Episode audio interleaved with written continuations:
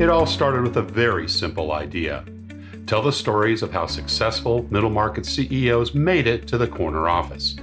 I'm Brad Handley, founder and managing director of Resource Options International, or ROI. We're the USA's premier executive search firm focused exclusively on empowering middle market companies to attract, hire, and retain A players while transforming top executives' careers and lives.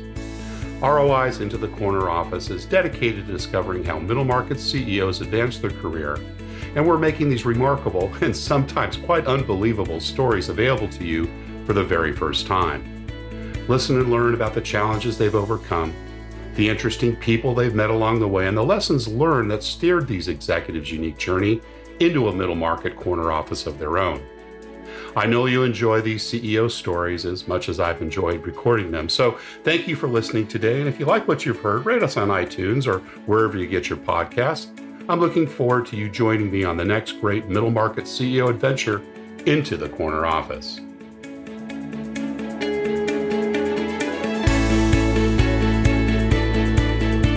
My guest today is CEO Ronald Schroeder. Ron is the Chief Executive Officer and Chairman of the Board of Directors of Frontier Technology, which is headquartered in Dayton, Ohio. He has over 35 years of diversified technical and management experience in the Department of Defense, commercial, and other federal markets. The majority of his time has been working for two small businesses, each having grown significantly during his tenure. Ron was named a finalist for Dayton's Executive of the Year Award and is a member of the Governor's Ohio Aerospace and Aviation Technology Committee and also a fellow member of C12. Ron Schroeder, welcome into the corner office. Thank you very much. Uh, it's great to have you here, Ron, and uh, wonderful connection. Uh, as I mentioned in the bio, we're both members of C12, a fantastic organization that I'm rather new to, and we'll certainly touch on that as we go. But it's great to talk to another uh, leader who obviously also has a faith based direction. But let's start a little bit about your early years.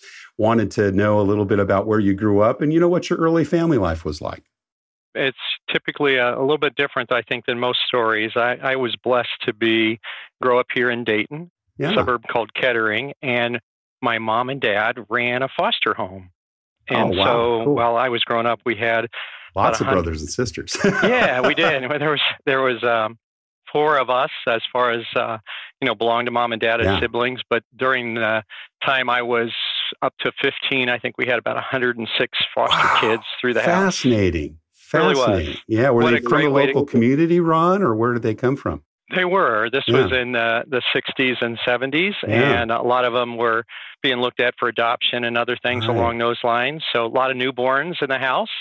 Um, on any given day, we probably have 10 people in the home, which my kids still marvel at since there was only one bathroom. But oh my goodness. Well, what a tremendous act of service. Was that something that they, you know, were involved with even before you came along and or something they developed later in life? How did they get into the, the foster service uh, area? Yeah, no, I was third of the four kids and they had started it kind of I think just before I was born, a couple years before, and it really was just an active service. Yeah, trying to do the right thing and help people out, which was a great way for our siblings, uh, my siblings, to grow up because you quickly learned it wasn't about you. Yeah, fantastic. And and how long did the longest foster child stay? Was it usually just a few weeks or months, or did some of them hang around for years? A lot of the infants the newborns coming out of the hospital to our house would typically be there maybe four months or so, but we had some toddlers that would go on for years. So it was a good thing. Yeah, fantastic. Well, what a wonderful act of service. So tell me a little bit about your parents, their background, and uh, your, your immediate siblings, and then maybe some of your foster siblings that, you know, maybe inspired you or things that about them that, you know, really were encouraging as you were growing up in those early years. It kind of starts with mom. I mean, she uh-huh. she was the dominant force of that foster home and really kind of put the foundation in our hearts about loving mm-hmm. your neighbor.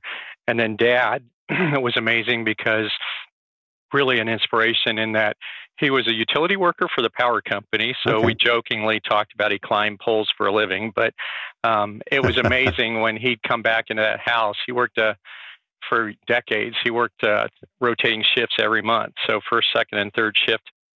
So he would come into the house at different hours and uh-huh. focus on us as the kids, but also be there for the foster home. I mean, in in our case, he was actually uh, called out as Father of the Year in Dayton at oh. one point, just because of the combination. So really, somebody to admire. And then being third of four, I had an older sister who was incredibly good at everything she did, mm. uh, an older brother who academically set high standards for the rest of us. tough, tough foots to follow. Right, right. and then a, a, younger brother who went on to kind of inspire us a little bit later in life, a doctor and other things. So it was a great combination of, I'll call it the six of us plus all the invited guests. Wow. Well, I think your mom defines what stay at home motherhood is all about. Yeah, right? there you go. Right.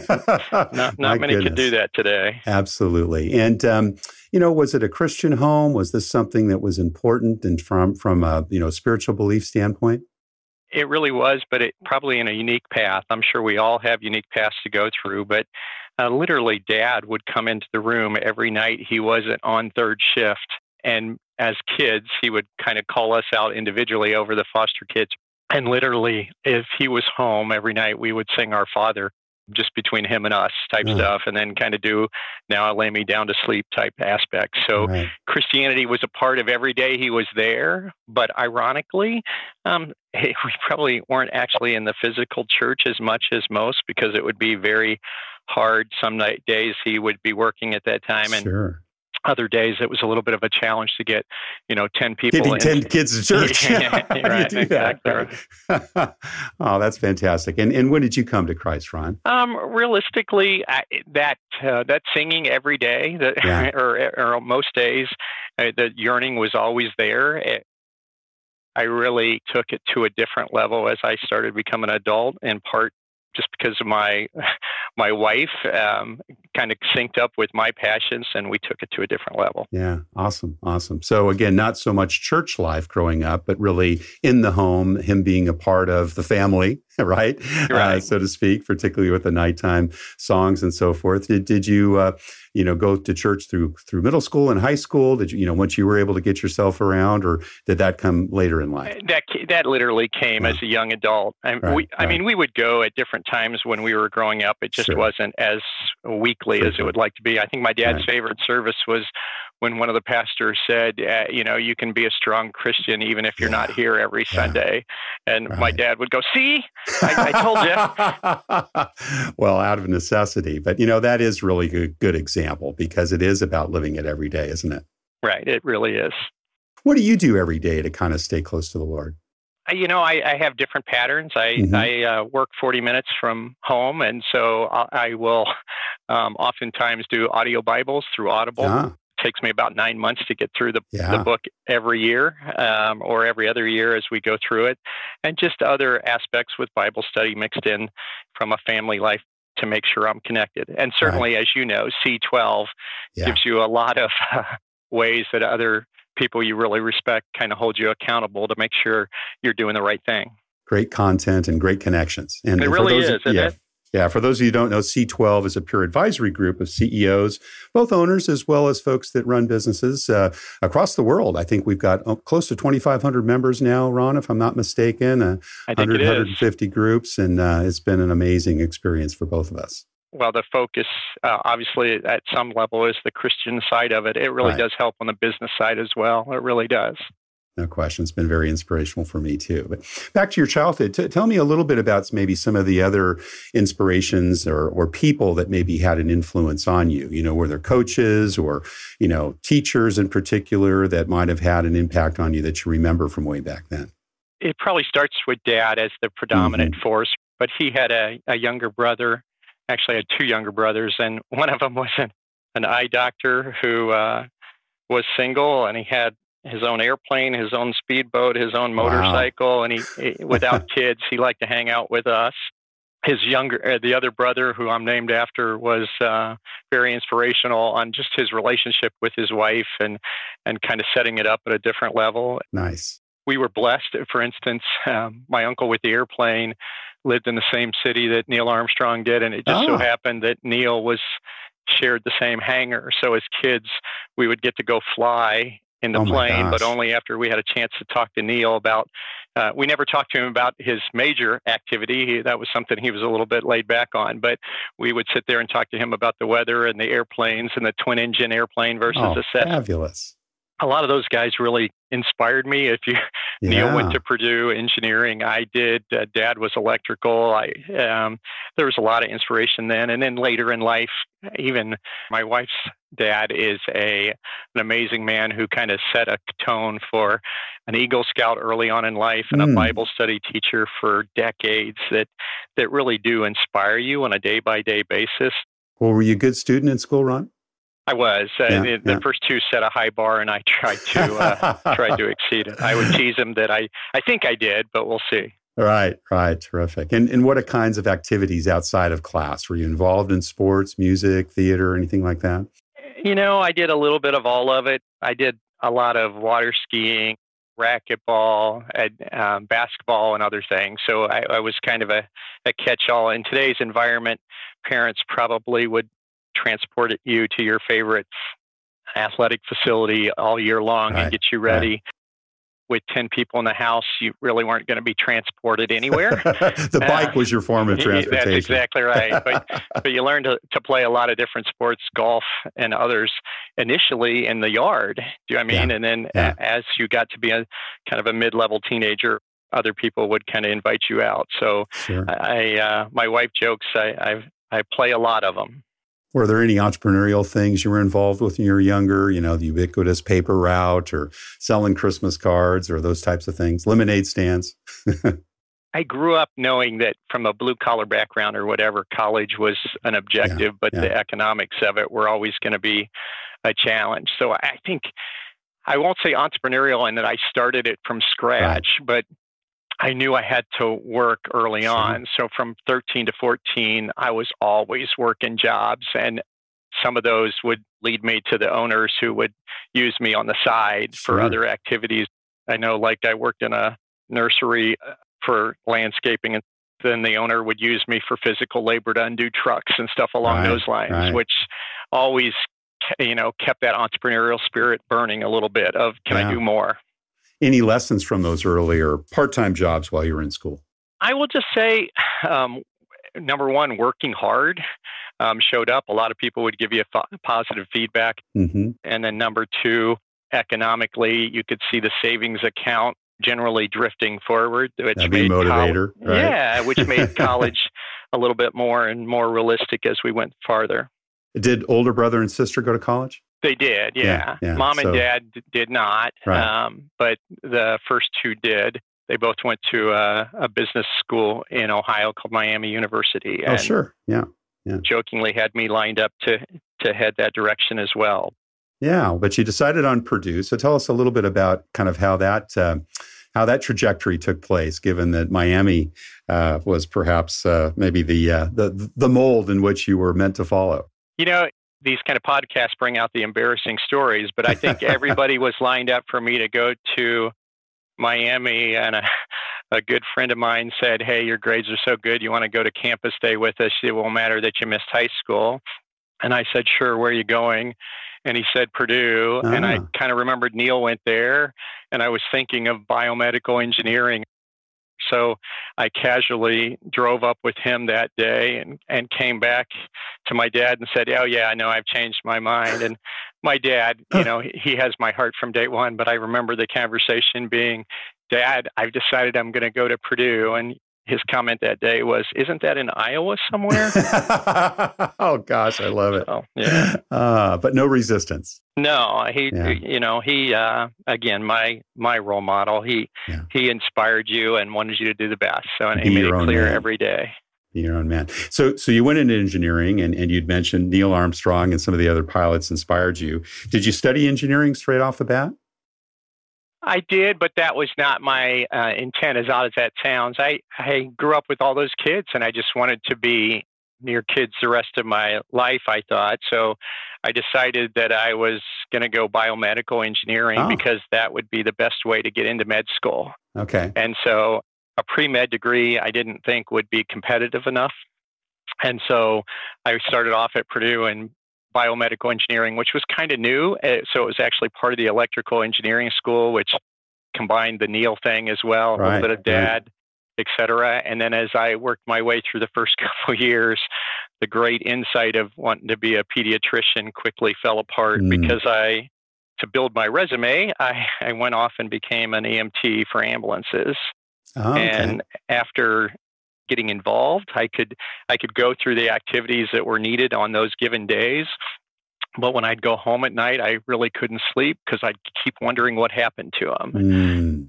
And Your so heart was very close to it. Yeah. Yeah. yeah. And, yeah. and, uh, you know, I saw a couple of kids in ERs and other things that uh, really it's devastating impacted me in a way that I realized that I didn't think I had the emotional fortitude right. to do that every day. Yeah, you know, that's so uh, great that you say that. My daughter is pre med and uh, I can't stand the sight of blood. So, you know, go, go figure. And being in the hospital and have had the unfortunate uh, happen to be in there, not just by, by, myself, but with others. But she has got that balance. You know, she's got a heart of gold, but she, you know, she's done a lot of shadowing and so forth. And, you know, I think you probably made a very good choice that you can't be too close to them. I, I think that would be something would be so difficult because uh, my heart would go out every time I would see someone sick. I, I, I, know I was told early on when I was going through some rough spots in my life, you know, if you're depressed, go to a children's hospital. It'll cheer you up, yeah. you know, and figure out how well you did. So you you said you were uh, uh, an A&P. Uh, was that just part time work during college then, or is that it something was. you did? I, okay. I did that a little bit more as a resume builder. I, ironically, not the typical guy in college. I, I needed money, so I worked my way through college in a daycare center. Okay. All right. Well, they're, they're back to your roots. Yeah, huh? back to the roots. It made you feel good. You know I mean? Yeah. Fantastic. And any scholarships involved in that at all? Purdue, I know, is not an inexpensive school. I had a few kind yeah. of academic from high school, and right. But you know, because this was back thousand in the, dollars here or there, right? Yeah. Back in the seventies or eighties, it was a little more cost effective than maybe some of the schools are today. yes. Although I think yeah. Purdue is kept their um, costs the same for about yeah. a decade. So it's a great. good school. Yeah, they in fact they got a very good president. I was reading or mm, listening they to do. a podcast recently about a really different tack that he's taken, where I think actually tuition costs have gone down. And they've been, you know, working on a, a way in which to really make college affordable, and it was it was very impressive. Yeah, former governor of the state. Yeah, that's right. Right. I think right. he was being told to run for president, and he chose the, the Purdue path. Yeah, instead. Yeah, yeah. So it's that's been good for the school. It's a great, great history there. Yeah. So, so what was the first job out of college? When I was the last couple years at school, when I realized I wasn't going to go into pre med, working in the Dayton area, Dayton is blessed to have Wright Patterson Air Force Base, an Air Force community of engineering and analysis that supports all the acquisitions the Air Force does. And right. so during college, in the summers, I worked in the engineering part of that area, the research lab, oh. for a couple of years. And when I interviewed out of Purdue, some of the large defense contractors showed interest. So I actually left Purdue and went to work for Northrop, um, working on electronic warfare systems in Chicago, Illinois. Wow. Wow. So you've pretty much stayed in the same sector your whole career. I have, yeah, yeah. Really yeah. have. Fabulous. And uh, did you get uh, you know early management responsibilities? How did Northrop kind of develop you uh, coming out of school? Well, I spent about three and a half years there, and mm-hmm. it was uh, a great thing. There's a part of engineering called systems engineering, which is kind of where you get to decompose the requirements to the hardware and the software engineers. And so, initially, in um, I was a little bit different than the new grads because I had some experience where others were just coming out of school. So I got now, into were you that. electrical or mechanical? What was your engineering? I was electrical. electrical. Yeah, okay, yeah. When I biomedical was part of the electrical school, got so right, instead right, of switching, I just stayed in it. Realized dad and other things, and so electronic warfare is. I, I joke with my kids and my wife. It's the fuzz buster on your dash, um, except it's for uh, you know fighter aircraft. But right. I didn't really have a lot of people reporting to me, but okay. I had a lot of communication requirements to task other people in hardware and software engineering as to what they needed to do to make the system come together as one. And so it was a, a good experience, and quickly they started using me with the clients. The actual military, Air Force members, or whatever, as far as requirements analysis. I had a great experience there, but I do remember them kind of saying, um, as they talked to me a little bit about career and other things. that number one, I think they thought of me as a little bit different than the average engineer because mm. unfortunately, engineers have a stereotype of um, not being great communicators. Right, right. Book smart, low low EQ. Mm. Yeah, yeah, yeah. And so I think the reason they mm. put hmm. me in front of clients at a relatively youthful age is I was um, comfortable in that setting. I had come from that setting, so it was very easy. And then number two, as they uh, started to talk about career progression, um, the HR system, uh, well, I call it the behemoth culture, said, yeah, but he hasn't checked this gate or he hasn't got mm. the advanced degree or other things. So I, I just remember wait a minute, why is it about the degree? Why isn't it about the responsibility and what you're capable of doing? Do you remember the first time you started managing people? I, I guess that was probably after Northrop, then, correct? Yeah. So what happened is um, my wife and I met through a, an odd sequence of events, and after being at Northrop for three and a half years, she was um, in New Orleans. She was a mm-hmm. Purdue grad that we were together on campus but never met officially. Oh, in the same room, et cetera. Yeah. But oh, she was also engineering. No, she was actually restaurant hotel management okay. at Purdue. So she mm-hmm. was working at the Hyatt in the New Orleans when we uh, accidentally met through friends and when we decided uh, a year and a half later to get married, um, we were looking at did she want to come to uh, Chicago or did I want to go to New Orleans? And we decided to start the marriage off compromise wise, and uh, we moved to Cincinnati. Right. Okay. And she started um, there, and and uh, she questions me. My my father-in-law, great man, had worked for GE for decades, oh, and sure. just such a great life. And I think I had an offer from GE at the time in Cincinnati. So she assumed that I would uh, take that role and move to town. And instead, I, I decided I, I can remember that Northrop interaction of, um, you know, I'll, I'll call it the big corporate rules and just decided I wanted to try something entrepreneurial. So oh. I went with I, I instead of living in Cincinnati, working in Cincinnati, I drove up to Dayton with a, a kind of a small startup firm oh, that was focused on electronic warfare at the time. Right. And right. as that grew, there became my first, you know, management responsibilities. And I sure. always joke that way I learned it is I was supporting the Air Force on electronic warfare program. They liked what we were doing and asked for more. And uh, this dates me quite a bit because I had to go out to the newspaper, run an ad. To find the people you needed. to find the people I needed. I had to do all the interviews and all that sure. stuff. And I went through that process, which was quite different for the, you know, than your engineering training. And when Absolutely. the Air Force came back and said, hey, we want a third, I looked at the guy I had hired and said, you know, that whole process that I went through to find you, I wasn't very good at that. So I'm going to delegate to you that you have all that responsibility going forward. Ah, and literally smart. kind of the beginning of management 101, I guess right. I'll call it. So your your wife, uh, what's her name? Susan. Susan's uh, dad must have worked for GE Aircraft, right? Because I think they've got a big manufacturing facility in Cincinnati. They do in Cincinnati, yeah. but she grew up in Fort Wayne. Oh, so she did. He, okay. Yeah. Got it, got so it. she he uh, actually was involved with GE Motors. Oh, okay. Cool. Yeah. Cool. And what year did you move to Cincinnati?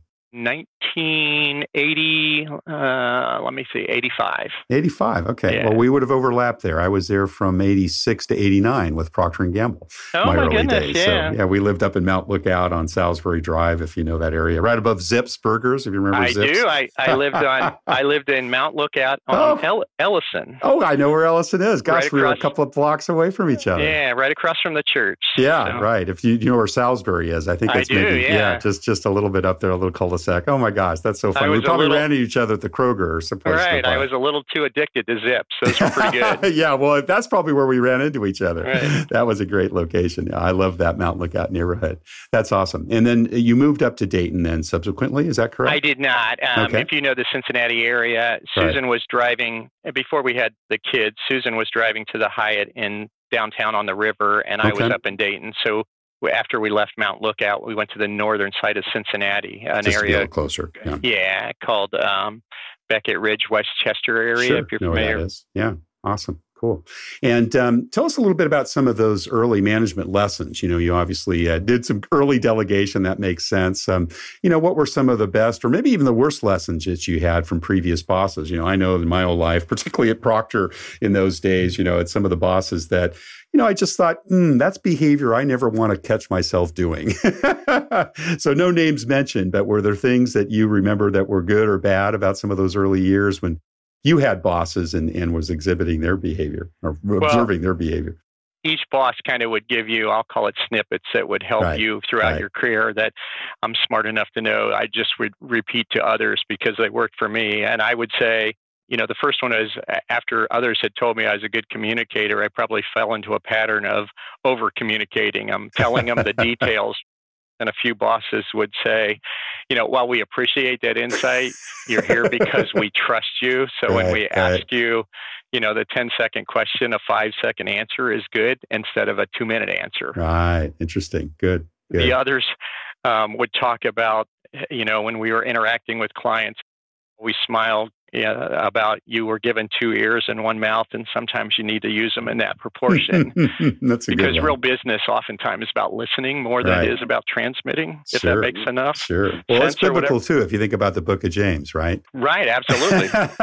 yeah. Slow to speak, fast right. to listen, slow to anger.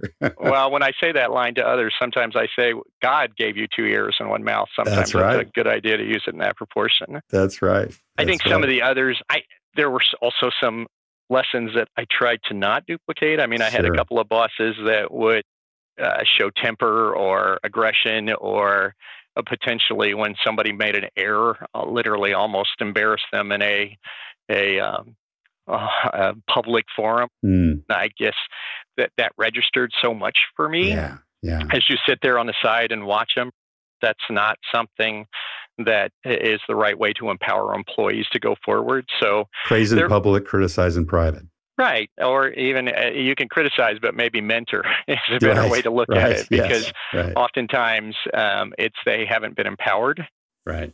Or positioned or mentored enough to understand that there is a better way to do it. Yeah. Yeah. No, I totally get that. So You've been with Frontier Technology a number of years. I, I don't yep. believe that was the startup, correct? You've, you had right. a couple of skips and, before that. Mm-hmm. Well, it's just the two. So I, I right. when I came back to Ohio, I did ten years with a what was called a minority-owned firm that mm-hmm. that grew quite a bit, and then um, I spent the last 25 years with, or 24 point something, um, with Frontier. Yeah, yeah. Well, they were uh, were they a startup at the time when you came in, or were you one of the founders? What was your? Our founder is amazing, amazing mm-hmm. man and he had started it in 85 i joined him in 94 and i think it was up to about 10 to 12 people when i came definitely in those early years as it relates to the uh, the, the beginning of the company and and did you come in in an engineering capacity what was some of the first jobs you had there well because i had managed uh, a pretty significant group on the former my, small business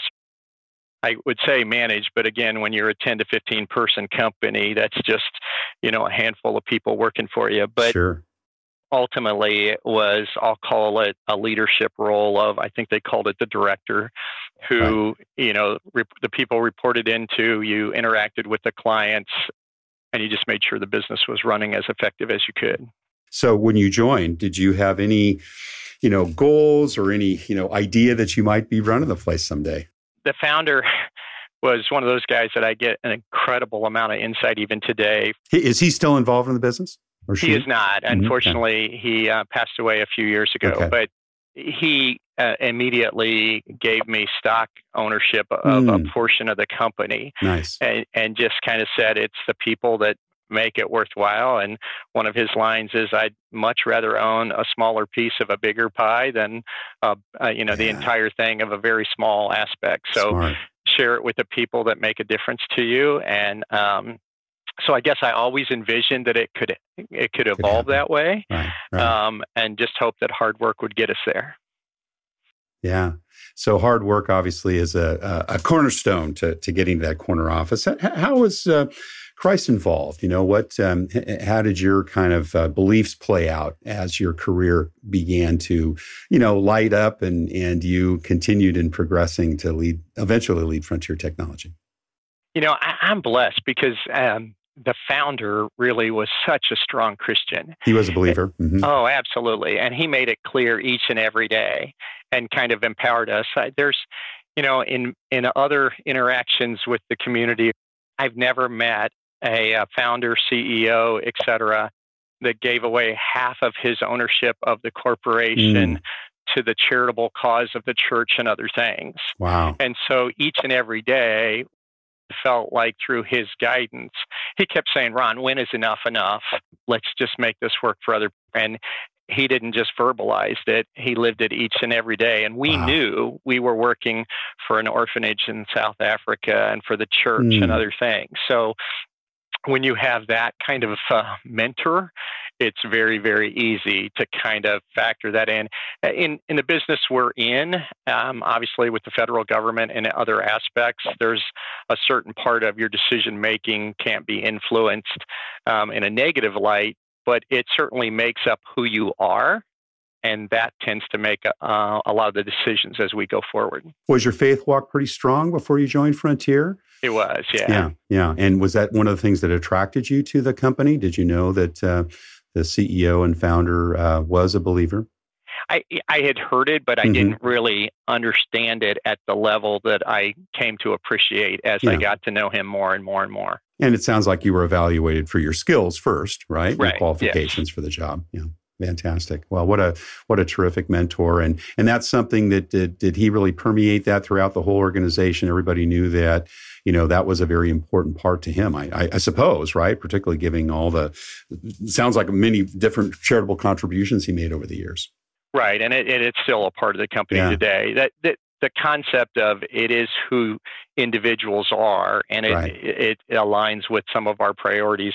But in this company, we have a diverse group of faith sure. and non-faith yeah. and other aspects of it and it's a great combination because um, we're empowered to do a lot of things in part because of who we are today but also uh, a very strong connection to his legacy. Uh, awesome. And and still privately owned. Um, is it all employee owned now or is there a private equity involved? Uh-huh. no it's all employee owned he you know he that concept that i told you when he brought me in we kind of consistently did that through the years as other people came on board that were going to make a difference for us. So today, I think uh, there's roughly 55 owners of the oh, company, oh, and they're all employees. Are you structured as an ESOP, or is it just the stock ownership is spread? Just the stock ownership. Yeah, we looked yeah. at ESOP, and it was pretty complex, and yeah. decided for legal. Yeah, yeah, some of the disadvantages, we decided not to go that path. We've got a number of clients that are based that way, and some work and some don't. You know, it, it is something that has to be structured in the right style. Um, so, speaking about style, tell tell me a little bit about how your leadership style has evolved over the time uh, that you've you've certainly been at Frontier for the last uh, quarter of a century. You know, it, it, probably started off with engineering, and engineering is all the decomposition of the data, and you know, let's go into the details, et cetera. And right. uh, I jokingly, at this point in my career, I hope to be fired as CEO, and I'd like to have the job of what I call CCO, which is Chief Cultural Officer. Right, right. Because I, our role is really just to empower the employees to do amazing things, yeah. and if we can get out of the way and, and let that happen, by setting up the right culture, the right infrastructure they need to be successful, um, and truly empower them, I think the company um, explodes beyond what the industry averages are. And so uh, today, I think uh, I capture it not only trying to capture it in a strategic plan and everything else, but I describe the company as um, the four C's. And mm. the four C's are our core values commitment, compassion, and charity. Mm. And the charity is about the loving thy neighbor aspect of it. And so I want our group to have that passion. Eh, how honored are we that we not only get through a defense contract culture that we get to support the war fighters and the vets and everything else along those lines, but that we can do it not only in our day to day work activities, but also in our passion kind of outside the work hours. Right. So fantastic. I spent a lot of time talking about that vision and that culture for the employees and a little less time on the numbers and the detailed aspects of day to day operation. Yeah. yeah, yeah. Well, that's uh, that's certainly the case. Most of the CEOs we've interviewed, you know, they do put a very very high importance on culture. What's unusual or, or perhaps unique about Frontier's culture, uh, Ron? I would say, you know, if you go out to Glassdoor and other things, and the um, the passion that comes from Levon or pieces of it from my childhood or others as we've placed that out. Because the one problem that we did face a few years ago is he unexpectedly passed away. And when he did. And that's Levon as a founder, correct? Yes. Okay. Yeah. So he, he, again, he had this, we didn't have the best exit strategy for him. So his concept was hey, minimize the profits for a little bit and spend a lot of money out of the profits and buy Keyman life insurance. Oh, And then hmm. that way, if anything ever happens, the company will have the money to buy charity that, that he had given it away to and I his see. estate, right. um, buy them out. And then uh, the rest of the employees that used to own maybe 10% of the company, unfortunately, overnight uh, owned 100%. And I say wow. unfortunately because we certainly wish, wished he was here today. Sure. But what a gift yeah. of an owner to give to those employees that helped empower him. And so we we try to still have that culture today. That's awesome. Well, he knew he couldn't take it with him. That's true. and it well, is about giving it away. Absolutely right. Fantastic. Yep. So, what what do you look for, Ron, when you're making bets on the people you invest in and hire? You know, uh, the biggest thing is understanding their passions. Um, mm-hmm. In this mm-hmm. industry, mm-hmm. that there's there's got to be a certain level of uh, security clearances and technical or business background and other things. But there's waves of people that can come and go in the industry. And what we're looking for is somebody that's going to stay with us. And to do that, we really want them to understand our culture. Um, and make sure that they're comfortable with it because sometimes we hold ourselves to a different level of accountability than I think what others in the industry might do. I'm sure you get involved in some interviewing and hiring. I'm sure certainly for your direct reports, but maybe one or two levels down. You know, if you only had a few minutes to interview someone that maybe was a, a direct hire of a direct report, um, you know, what would you ask them? What what kind of interview questions would you would you put them to if you had a short period of time? I kind of start them off in a way that they don't expect. Mm. I, I I will initially start with, hey, don't look at this as an interview where I sit here and decide whether this is a good fit or not. I, I would rather spend this time trying to convince you it's not the right fit for you. Mm. Um, because I want them to understand that small business that's growing at what some call hyper levels, there's a bunch of challenges that come right. up from that.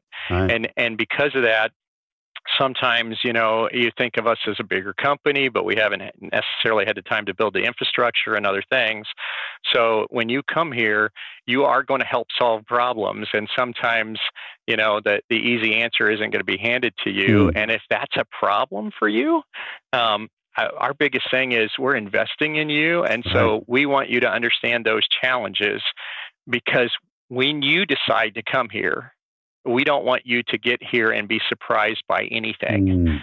Um, because that's when people, you know, I call it aren't engaged or haven't have unfulfilled expectations. And sometimes in interview sessions, it becomes a sales pitch on both sides. Right, right.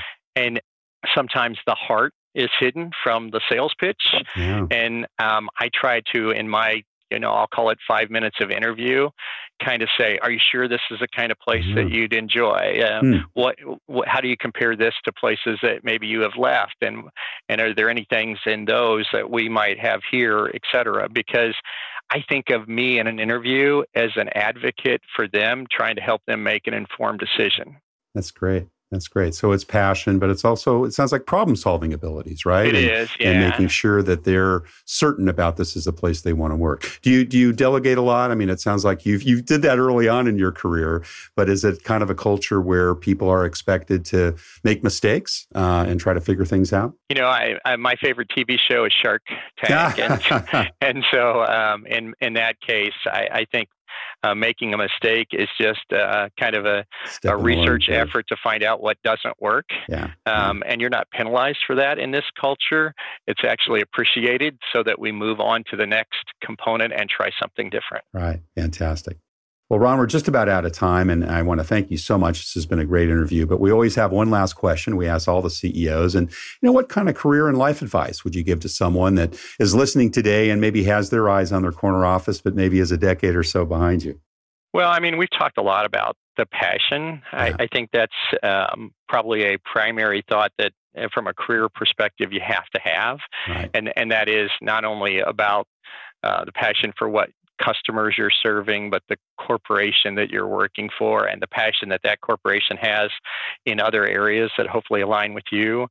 As I mentor others, I, I, uh, I have a wall in my office that um, is everything from the kids to the grandchild to mm. everything else. And I try to explain to them that in, in my life, uh, I would claim that my business profession, which is what we're here talking about, is the fourth priority for me. Mm. And that they really need to have an understanding of what their priorities are. And I usually have them face the wall of my family um, to make it clear of what's really ultimately important. Because mm. I hope, for their sake, um, mentoring wise, that that they go through that same analysis. I was so blessed to have a, a government customer 15 years ago when I sat down and started talking to him about the engineering solution that we could provide stop me and uh, say, "Hey, wait a minute. I, I you know, I kind of like what you're talking about, but can I ask you a quick question?" And I said, "Sure." And he said, uh, "What are your life priorities?" Wow. And when I kind of did the hesitation, he rattled his off one, two, three, four. That meeting had a long term impact oh, to me. I still admire him great. a great deal. Yeah. And I would hope that others that are looking for the corner office kind of make sure they can answer that question as yeah. well. Yeah. And then um, my my last one, because it's true, is the other thing I would um, think was part of my success that I hope for everybody is what I call marrying up. Explain that one. my my my wife is the better half. If you know okay, what I mean. Got so it. Got it. She, she, I uh, identify uh, with that as well. right. Uh, you know, I'm I'm blessed to be inspired by her dad and others, right. but um, it's awfully nice to be inspired by somebody you're with each and every day. Fantastic. Well, Ron Schroeder, CEO and Chairman of Frontier Technology, thank you so very much for sharing your journey into the corner office. Thank you.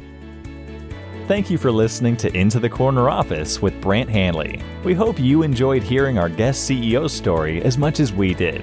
If you want to hear more CEOs reveal their journey into the corner office, please subscribe via iTunes and tell your friends and colleagues. For more information about Brad, Resource Options International, and the mighty middle market, visit www.go4roi.com. We look forward to having you join us for our next episode.